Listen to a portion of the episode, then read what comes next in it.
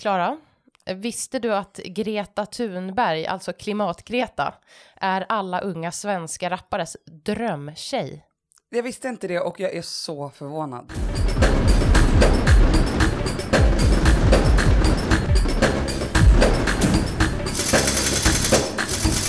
Ja, och det här ni lyssnar på, det är K-ordet med Kristin Macmillan, kulturreporter på Dagens ETC och Klara Li Lundberg, redaktör och reporter på ETC Nyhetsmagasin. under pandemin så poserade rapparen OneCuss, vet du, det är han i mas vit mask. Självklart vet jag vem det är. Ja, mm, tillsammans med Greta Thunberg i den här Kavla upp-kampanjen Just det. som satt upp i tunnelbanan mycket. Vaccin, pro, Ja. vaccin. Hon, mycket kort, stod vid den här otroligt långa, tidigare fängelsedömda, mycket mystiska rapparen. Och han höll sin ena stora hand på hennes lilla arm. Herregud. Det var liksom inte bara jag som noterade det här, utan de, de hade någon slags vibb de där två. En oväntad vänskap, skrev han på sin Instagram. Oh my god! Jättekul. ja. Eh, Petter, du vet Petter Petter, han har lagt upp ett citat av Greta på sin Facebook. Det var lite mer i och för sig väntat eftersom han är pappa och sådär. Ja, ja, ja. Ehm, och Timbuktu har listat eh, vem eh, hans förebilder är. Malala och Greta, Greta. såklart. Också, också ganska väntat. Men nu har en annan svensk rappare blivit helt besatt av Greta. Och det är rapparen Jireel. Känner du till? Nej, inte Alltså jag, jättemycket. jo, jag, är det han som nu eh, är eh, också misstänkt för... Nej, Nej. eh, det är inte han. Nej. I alla fall, han är en av Sveriges största. Han slog igenom, liksom, han började redan som 15-åring, fick, eh, eh, blev årets artist på P3 Guldgalan när han var 17 år. Wow. Och nu är han 22, men kommer ändå med sin femte skiva. Så Wow. oerhört produktiv. Moti heter den här skivan, Man of the Year. Och texterna handlar om så här, va- ja, egentligen ganska vanliga rapgrejer. Barndomen, sorg, svartsjuka tjejer och, lyssna nu, planen att haffa Greta Thunberg och dundra iväg med henne i en elbil. Oh my god, alltså det här är så bra. Ja. Mm. Alltså det är nästan som att man tror att det är fiktion. Men det här är alltså sant. Det här är sant. Jag tänkte att du skulle få lyssna på hur det låter på spåret Topp idag där Jireel rappar om att han föredrar tjejer med små bröst och stora rumpor för att sen då komma in på, på Greta. Ja. Big bunda men brösten små Jag föredrar gött ändå, helt naturell från topp till tå ja. Ingen plastik och måste tänka på miljön ändå Helt fantastico hur du back it up, bara låt den gå ja. Greta kommer vara stolt när hon hör min vers Vi kanske hade blivit bästisar om hon rökte gräs Måste först sälja min panna mera och köpa en Tesla Hon kanske får skit om hon sitter shotgun och bränner gas ey. Det är jätteroligt. Ja, undrar om Greta har hört den här? Jag vet inte, men alltså det är då att han rappar om att han föredrar eh, tjejer som inte är plastikopererade. Alltså ingen plastiko från, eh, helt naturlig från topp till tå, ingen plastiko, måste tänka på miljön ändå. Och då när Greta Otroligt rhyme. Alltså så bra rhyme. Och då, när Greta kommer höra det här, då kommer hon bli så stolt, tänker han, att då kanske hade blivit bästisar om hon, om hon det- bara rökte gräs. Ja, just det. Ja, och sen... Bäst gräs. Ja, ja. Nej, så här, Greta kommer vara stolt när hon hör min vers. Vi hade kanske blivit bästisar om hon rökte gräs. Ja, Ja, näst- Gräsch, ja, ja. gräsch, ja. Eh, och, och då också att han ska skaffa en Tesla för att, alltså hon kanske inte vill åka shotgun och bränna liksom fossilgas. nej, Nej, nej, nej. Så att han, ja, så gullig kille. liksom. Wow, men jag tycker att det här låter som att 11 oskuldsidealet är, har, har kom, tagit sig in i svensk hiphop. För att Greta är ju totala motsatsen till, precis som han säger, det här är liksom stor rumpa, jättemycket smink. Eh, vad, vad tror du om det? Nej men eh, precis, det är ju inte det att han vill kanske haffa henne som en tjej, men han vill Nej. ändå gärna bli bästis med Just henne. det, Och ja. Greta som en statusmarkör i, inom svensk rap, det är ändå min spaning. Eh, Katrin, Kat- Snälla rara. förlåt, förlåt, förlåt för härskartekniken. Kristin, Mm. vad har Simon Liviev, Is- Elisabeth Holmes och Anna Sorokin gemensamt? Ja, men de är ju bluffare på stor nivå. Simon där, det är han Tindersvindlaren. Japp. Elisabeth Holmes, det är hon Theranos-grundaren som skulle heal the world med sin banbrytande teknik som inte fungerade. Yes. Och sen Anna Sorokin, hon som... Eh, ja, lurade hela New Yorks eh, sociala elit på pengar, men sen ja, avslöjades. Exakt. För jag vet, du skrev ju en text om det här Mm. i, i Dagens ETC för, för ett tag sedan. Och, och jag tänkte på det när jag såg den här otroliga nyheten om att Argentina har fått sin egen äkta lurendrejare. Grattis Ja. säger jag till, till dig, för du har ändå bott där ett tag. Ja, ja, ja. Mm. ja, ja. Men det som är roligt är att det här är så här väldigt, det är en udda lurendrejare och mästerbedragare. Mm. Hon heter Lola Meyer och hon är 17 år. Hon är en överklasstjej i Buenos Aires och rör sig liksom i kretsar av så här rika och kända. Alltså föräldrarna till hennes kompisar är det och så. Och det hon gjorde var att hon kopierade sina kompisar och kompisarnas mammors kontokort, sammanlagt 25 kontokort och började liksom konsumera typ, ja, sammanlagt för 25 000 dollar. Det var Uber, det var konserter, det var resor, det var kläder, det var hotellnätter, det var smycken och sådär. Och, och, och först la ingen märke till det här därför att de är så rika så att Ja, det, 25 000 dollar, det är Ja, och det var utspritt på, på flera kontokort Ja. liksom, så det var ingen som märkte det. Men sen så var det som att en av mammorna ändå var så här, pero mi hija, typ så här, nu har du spenderat lite väl mycket va, på kläder och, och, sen ser jag här att du har varit i New York, men, det har du inte va? Och då började den här liksom härvan, eh, Mm. vad ska man säga, de började nysta upp det här och då förstod de då att eh, det var Lola May. Jag vet inte om de lyckades hacka hennes eget konto eller något sådär. Men det som är roligt, eh, alltså det, det som är gulligt och roligt med det här, det är liksom att hon hon liksom freestylar lite. Alltså hon är inte alls som den här Tindersvindeln där allt är uträknat och man har liksom ett gäng som hjälper en. Utan hon kunde till exempel sno eh, sin kompis mammas absolut mest dyra, lyxiga halsband. Och sen hade hon på sig det när hon var hemma hos dem. För hon glömde bort att hon hade snott det. Och, Åh. och sen så säger mamma så här, wow men du har ett likadant smycke som jag precis har blivit bestulen på. Ja men precis, jag fick den här min mamma när jag var med vad dåligt.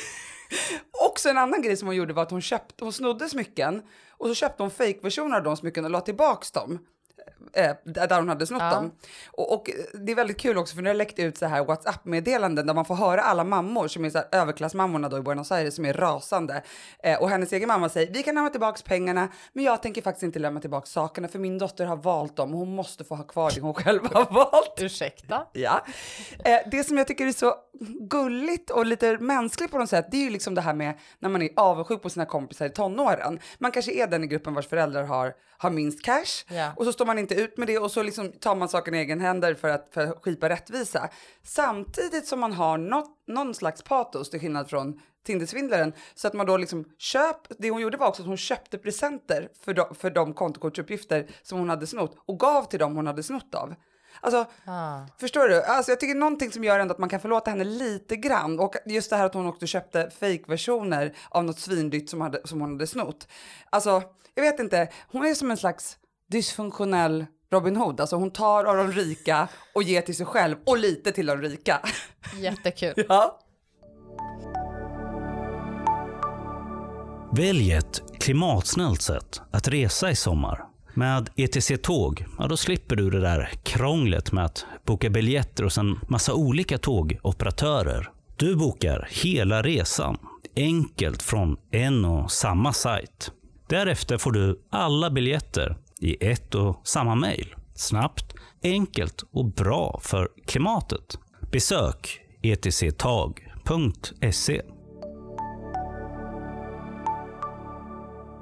Blåser en ny konservativ vind bland eh, Sveriges unga kvinnor? Ehm, det är ju en fråga som många verkar ställa sig nu i liksom, kulturdebatten. För ett år sedan, nej, för ett par år sedan så lyfte Greta Thurfjell den här frågan i DN Kultur. In, icke förvecklas med Greta Thunberg som vi precis Nej. pratade om. Hon ställde frågan om liksom, 70-talsfeministerna hade spelat ut sin roll, alltså de som kloss, eh, krossade glastaket och gjorde karriär och lämnade barnen på dagis och sådär. Och istället så skrev Greta Thunberg att hon lockades av att vara vad hon kallade... Turfjäll. Ja, skrev, jag sa Thunberg, gud vad det Du här ser, är. Ja, du mm, ser. tur, Turfjäll. Att hon lockades eh, av att vara en huskvinna.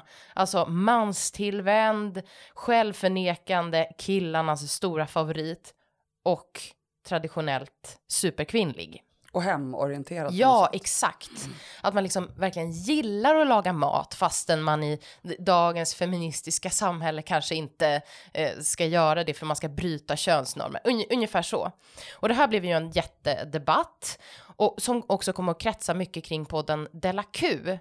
ehm, som startades 2018 av Moa Wallin, Bianca Meijer och Anna Björklund. Ja. Den blev jättestor tills den sprack, men alla tre har liksom efter det fått lysande karriärer får man väl ändå säga. Och nu har en av de här från Della Q-gänget, Anna Björklund, kommit med boken Kvinnomanualen. Och En- den har vi läst. Och den har vi läst, en slags självbiografi i essäform, eller li- liksom, vad, hur skulle du säga? Jag, jag skulle säga att eh, hon kallar den själv för essäsamling, Mm. men jag tycker snarare att det är en självhjälpsbok. Ja, Eh, det är lite så eh, att den lovar mycket, eh, men håller lite tunt. Och det gäller även hur den beskrivs, tänker jag. Att det handlar mer om en så här självbiografisk självhjälpsbok. Eh, ja, Det Mm. är också en genre, icke att fördöma. Verkligen inte. Det är kapitel om mat, sex, arbete, kläder, moderskap, skönhet, hushåll och lycka. Jag, jag tänkte jag skulle läsa lite ur bladet som jag har fått i, i exet från förlaget. Mm.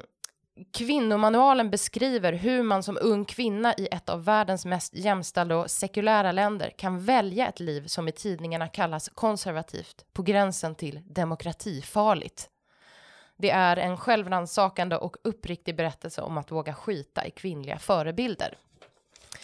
Ja, Ja, Nej, men jag, jag, hon har ju själv, Anna Björklund har ju själv liksom eh, värjt sig mot den här beskrivningen att hon skulle vara konservativ Mm. eller att det här är en bakåtsträvande bok. Och jag tyckte faktiskt att kritiken eh, Saga Kavalin, ka, eh, hon var väldigt pricksäker när hon sa att hon kallade henne för en slags en sorts inhemsk Camille Paglia utan akademiska meriter. Ja, Camille Paglia är ju typ en livmoders feministisk eh, biologistisk debattör som har röjt och rasat de senaste 20 åren.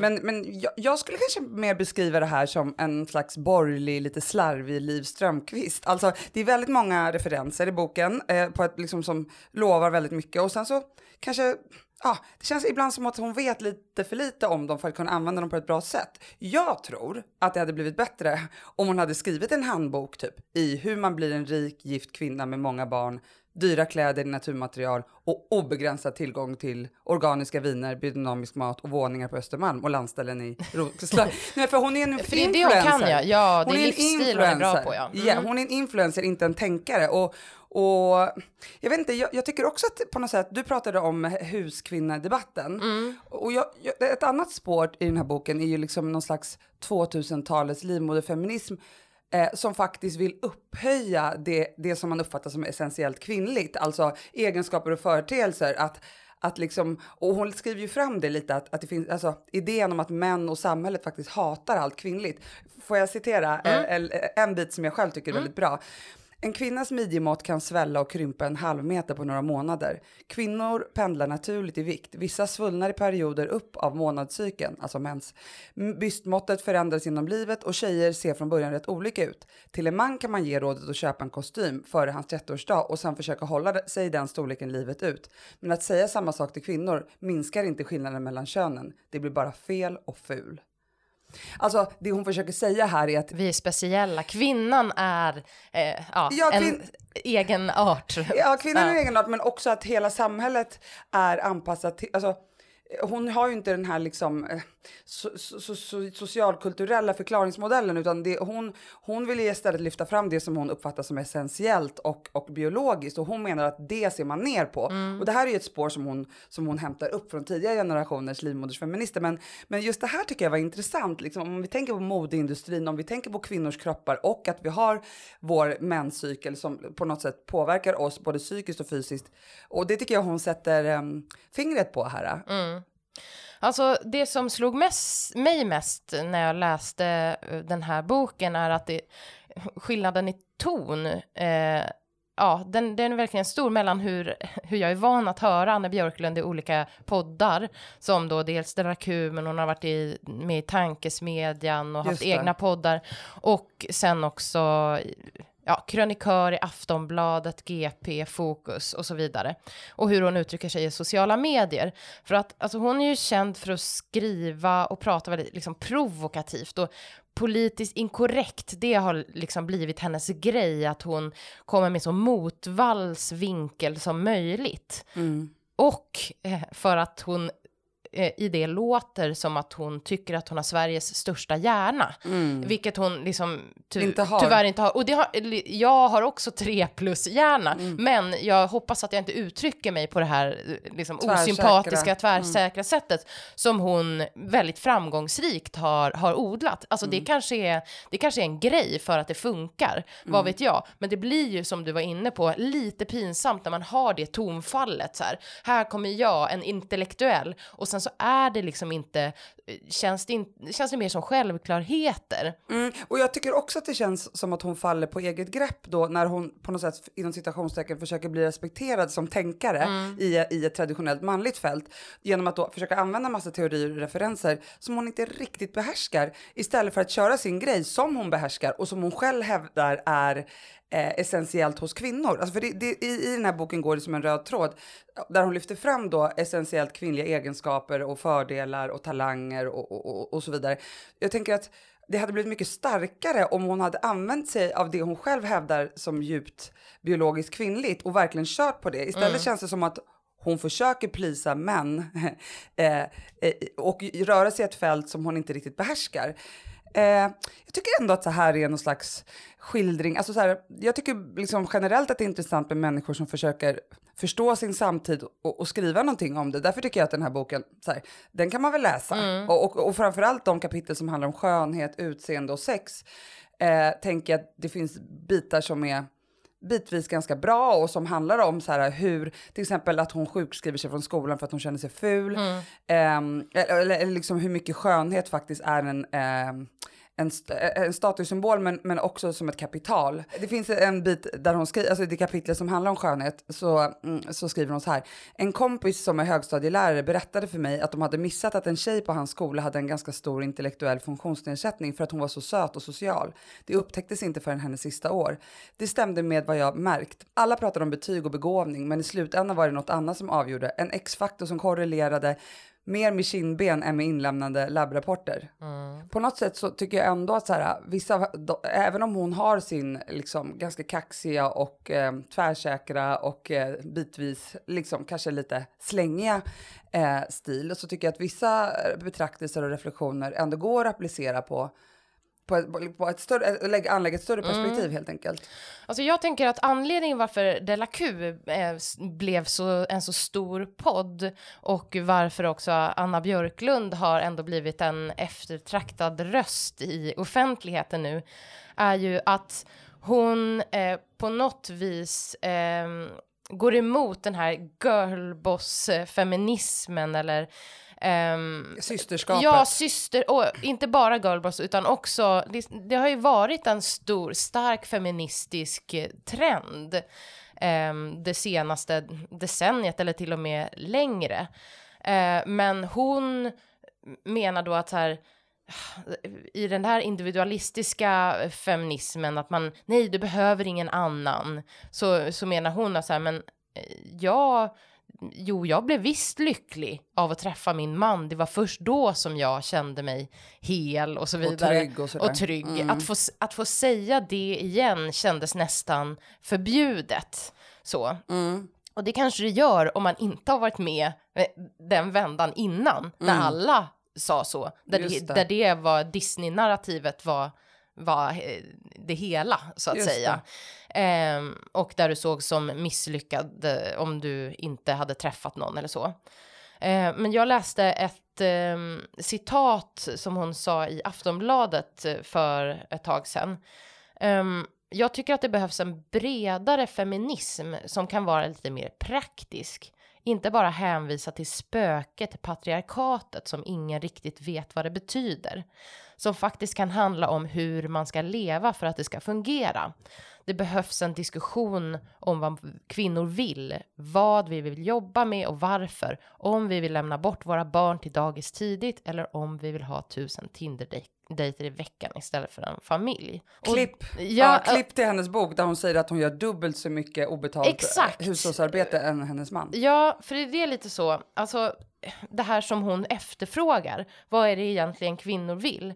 Det är väl exakt vad vi har diskuterat, liksom, eller vad vi diskuterar om.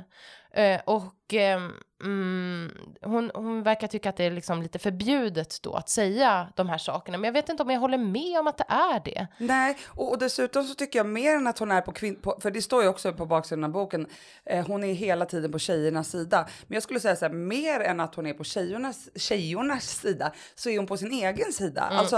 Mm.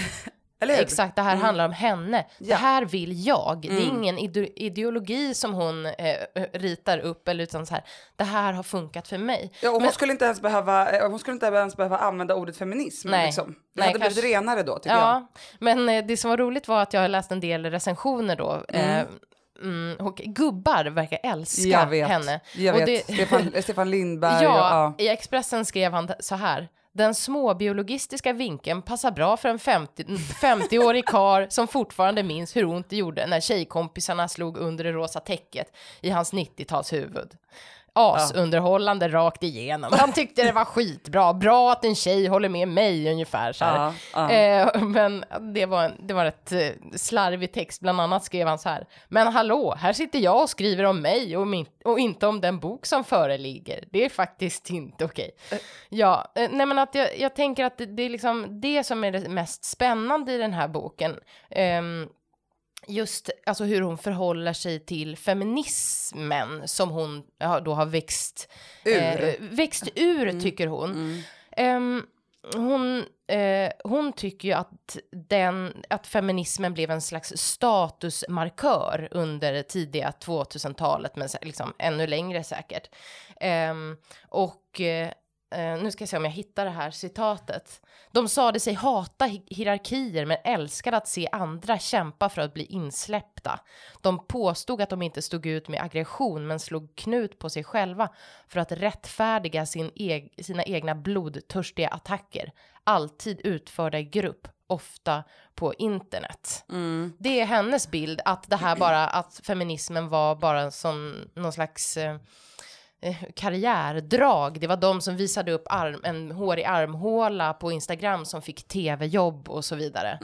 Och återigen, alltså hon är typ 30 barre. Alltså hon är Mm. för ung för att ha upplevt den riktigt stora, alltså upp, tänker jag, att återigen känns det som att hon skriver om det som andra har skrivit om vad feminismen gjorde. Mm. Liksom, och, och, eh, så att det känns inte riktigt som att hon, hon bottnar i det hon skriver om. Men, men, men det är klart att alltså, det kan finnas en poäng med att vara självkritisk och det är klart att den feministiska, framförallt vita, liksom medelklassfeminismen, att den rörelsen inte omfamnade alla och eh, jag menar, bara för att man är feminist betyder ju inte att det att man är perfekt människa. Alltså, bara för att man pratar om att, att man eh, är emot hierarkier eller patriarkatet betyder det ju inte att man är färgad, inte färgad av det. Så att det är också mycket begärt, tänker jag, av en rörelse eller av en ideologi att den ska vara fläckfri.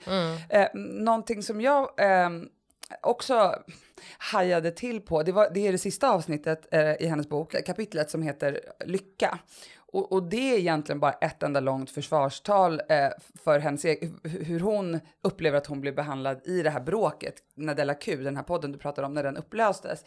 Och det som slog mig då var liksom att viljan att få försvara sig och, och, och, och liksom framhärda att man själv var den som hade rätt och som blev orättvist behandlad, den viljan vinner över eventuellt behov av att framstå som sympatisk. För att det är klart att det aldrig bara är ens fel och det är klart att en person som hon som har ändå gjort till sitt varumärke att vara så kärringen mot strömmen eller liksom kaxig eller elak eller liksom säga tvärsäkra saker att, att det är klart att även hon har en, ett finger med i spelet så att säga. Så att jag tyckte det också på ett sätt var lite symptomatiskt för vår samtid. Att människor bryr sig inte om att framstå som sympatiska i det avseendet att, att erkänna att de själva har fel. Utan det viktigaste här är, nu har hon fått skriva en bok och då, då ägnar hon hela sista kapitlet åt att ge sin version av vad som hände i Della Q-bråket. Det kan man ju i och för sig förstå eh, eftersom den offentliga bilden blev att det, att det var hon som var den elaka i gänget. För om man ska sammanfatta det kort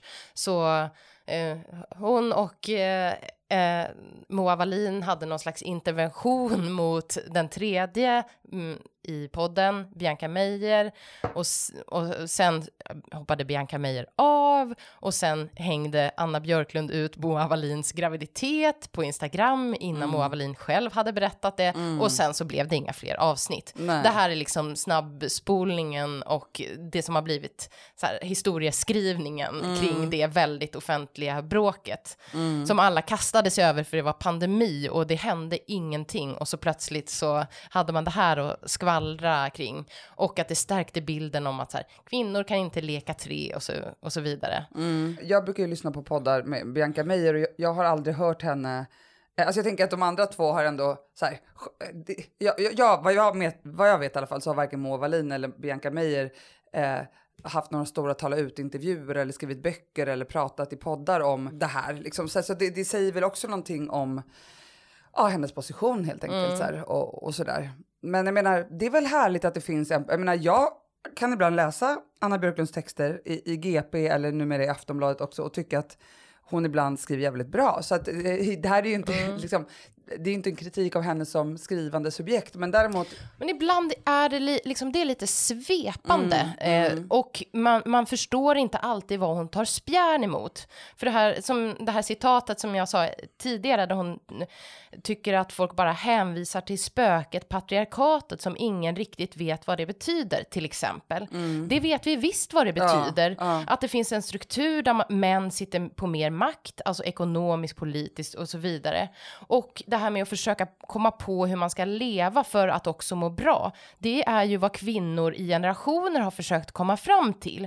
Till exempel att försöka kämpa för lika löner. eh, och- kämpa för att inte bli mördad. Exakt, eller för att göra fördelningen av hushållsarbetet mer rättvist, vilket det fortfarande inte är. Men liksom hennes lö- lösning på det här ehm, är att då uppvärdera hemmet och barnomsorgen igen. Använda ekolådan. Ja, eh, och hon har tagit hand om sina barn på heltid samtidigt som hon har gjort karriär och haft ett vackert hem och lagat mat från grunden. Alltså jag undrar, är, liksom, är det här verkligen Eh, är det inte bara ett nytt sätt att vara bäst på, liksom? Att vinna på alla plan?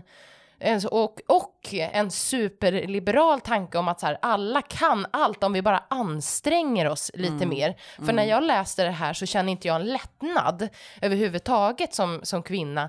Åh, vad skönt! Man kan också få ägna sig åt barnen på heltid liksom. Utan jag känner bara, alltså jag, jag känner mig bara mer stressad.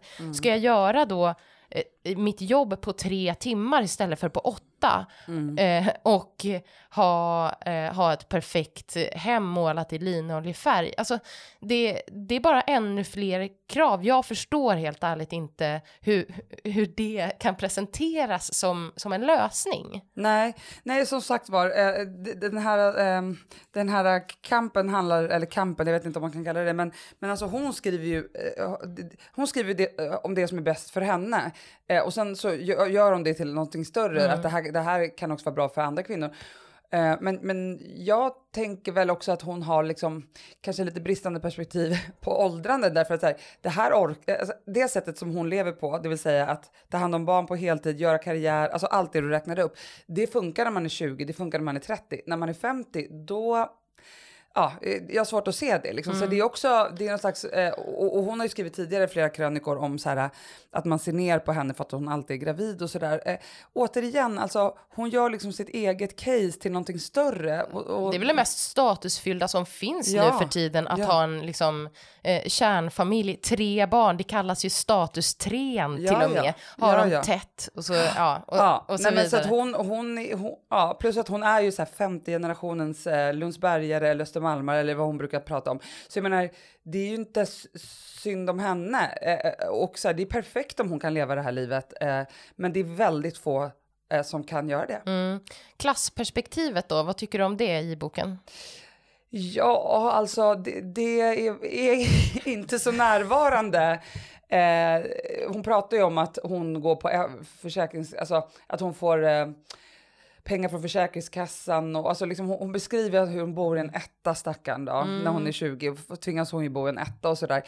Eh, nej men det är väl ganska frånvarande skulle jag säga. Även om hon såklart tror jag verkligen är medveten om att hon är övre medelklass eller överklass. Eh, vad tänkte du? Jag tycker att hon ofta missar den delen av den pusselbiten som gör det, det här le, eh, livet hon lever görbart. Att det finns liksom en, en ekonomisk trygghet i botten Mm, mm. eh, helt enkelt. Mm. Men alltså, jag förstår ändå när, när jag läser det här hur, hur jag, jag tror att det är många som längtar efter mer livmodersfeminism faktiskt. Alltså här, herregud, att det är så mycket karriär som har räknats eh, de senaste åren och, och sen så blir man själv gravid och märker vilken enorm insats det, det är. Också att fostra ett barn och man vill, här, men va, kan inte det här få räknas liksom? Eller som hon skriver att hon, hon pekar fingret åt, åt hela modeindustrin och börjar sy sina egna kläder. För hon är så kort och hon har så korta ben och hon förstår att hon kommer aldrig kunna på sig de där kläderna. Nej. Precis, jag tror också det. Men, men, eh, men på ett sätt kan jag tänka att det här är någon slags fortsättning på Kakans beautyfeminism som också handlade om att man ska faktiskt inte pissa på kvinnliga eh, intressen och kvinnligt kodade eh, ja, men företeelser eller då intressen. Och det, alltså även om hon befinner sig kanske, om vi skulle ta Kakan som exempel, men jag menar överhuvudtaget att hon befinner sig i andra änden av det så handlar det ju om, och därför tror jag också att, att många kvinnor eller framförallt unga tjejer kan ha behållning av den här boken, för det är också ett sätt som, där, där hon säger så här, där hon ändå säger så här, ja men det är helt okej och det är härligt. Ingen ska få pissa på oss hästtjejer, oss eh, eh, ullgäris, eh, liksom vi biodynamiska kvinnor. Alltså, så på det sättet så tänker jag att det fyller samma funktion som beautyfeminismen fyllde. Det vill säga att man säger så här, det är inget, låt oss upphöja de kvinnligt kodade intressena. Det här är self-care, att ta hand om barnen. För mig är det Ja, det. Det är ju ja, ungefär det, det ja, hon säger. ja, jag ja. älskar att städa och så vidare. Mm. Ehm, vem rekommenderar du den här boken till? Gud vilken bra fråga, kan inte du börja svara? jag måste tänka. Alltså jag rekommenderar den till någon som precis kanske har fått barn och, eh, mm, och som vill få bekräftelse i att det jobbet man lägger in där i början ändå är värt någonting.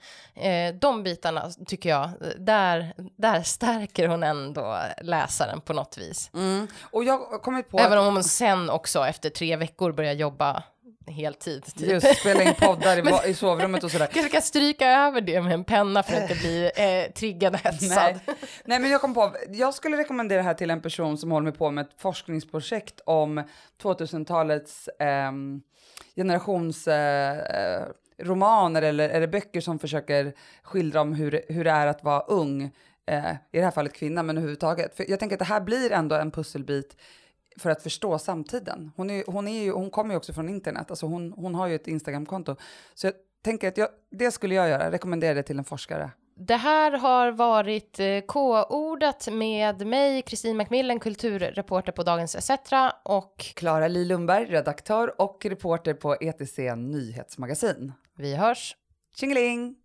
Ingen plastiko, och måste tänka på miljön ändå Helt fantastico hur du back up bara låt den gå yeah. Greta kommer vara stolt när hon hör min vers Vi kanske hade blivit bästisar om hon rökte gräs Måste först sälja min Panamera och köpa en Tesla Hon kanske får skit om hon sitter shotgun och bränner gas ey. Gick ut från min port idag, kände mig fräsch och på topp idag Idag jag är generös, se min vän vad jag ville ha? Jag vaknade upp idag, hade mer cash idag Har du pengar på banken? ETC Sol investerar dina pengar i solceller, det vill säga framtiden. 2500 personer har sparat pengar och får nu 2% ränta. Vill du vara med? Läs mer om hur du sparar på etcsol.se.